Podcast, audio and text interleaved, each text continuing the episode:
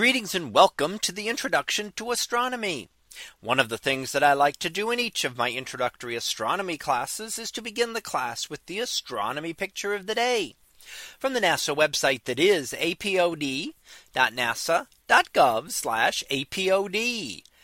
And today's picture for April 24th of 2023. Well, it is titled the Medulla Nebula Supernova Remnant. So what do we see here? Well, this is what is called the Medulla Nebula because it may look something like a brain out in space, although it is actually just a supernova remnant, the remnant of a star that exploded long ago. And in fact, 10,000 years ago on Earth, it would have been seen to explode as a very bright object in the sky. Now, what happens when a star reaches the end of its life? Uh, it starts to fuse. Normally a star fuses hydrogen into helium. That's what our sun does.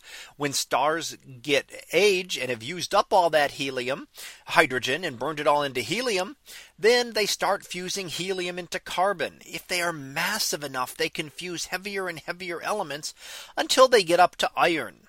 While you can fuse iron to make heavier elements, you don't get any energy out of it. It takes energy to fuse iron together.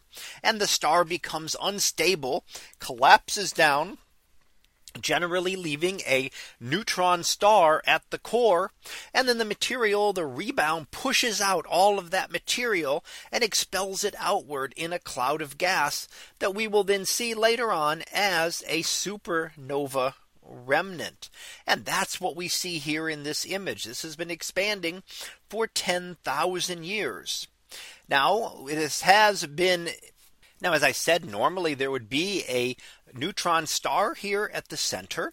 And sometimes we can see those as a pulsar if they are orientated correctly. However, in this case, we don't see one. And what we found recently is that there is a pulsar, but it was expelled out of the supernova remnant at a very high speed and accelerating worth out of the galaxy altogether. So something happened with this supernova, whether it was part of a binary system or something else happening in there that actually expelled the the pulsar outward and left the nebula altogether. So instead of with many supernovae, we can find a pulsar or a neutron star at the center. Here we find nothing.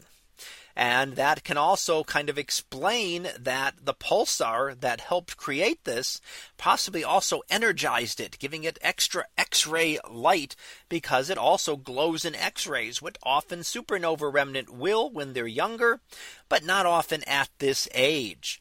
So some very interesting things. And we're still learning about supernovae and their remnants. And really the process of a supernova is still not completely understood how the, our models don't match up quite with what actually goes on. Sometimes the model simply cannot expel the material out correctly. So there is still work to be done to better understand how stars explode when they reach the end of their lives. But one thing we do know is that for sure they do uh, they do explode if they are massive enough. So that was our picture of the day for April 24th of 2023. It was titled the Medulla Nebula Supernova Remnant. We'll be back again tomorrow for the next picture previewed to be Mars flattened. So we'll see what that is about tomorrow.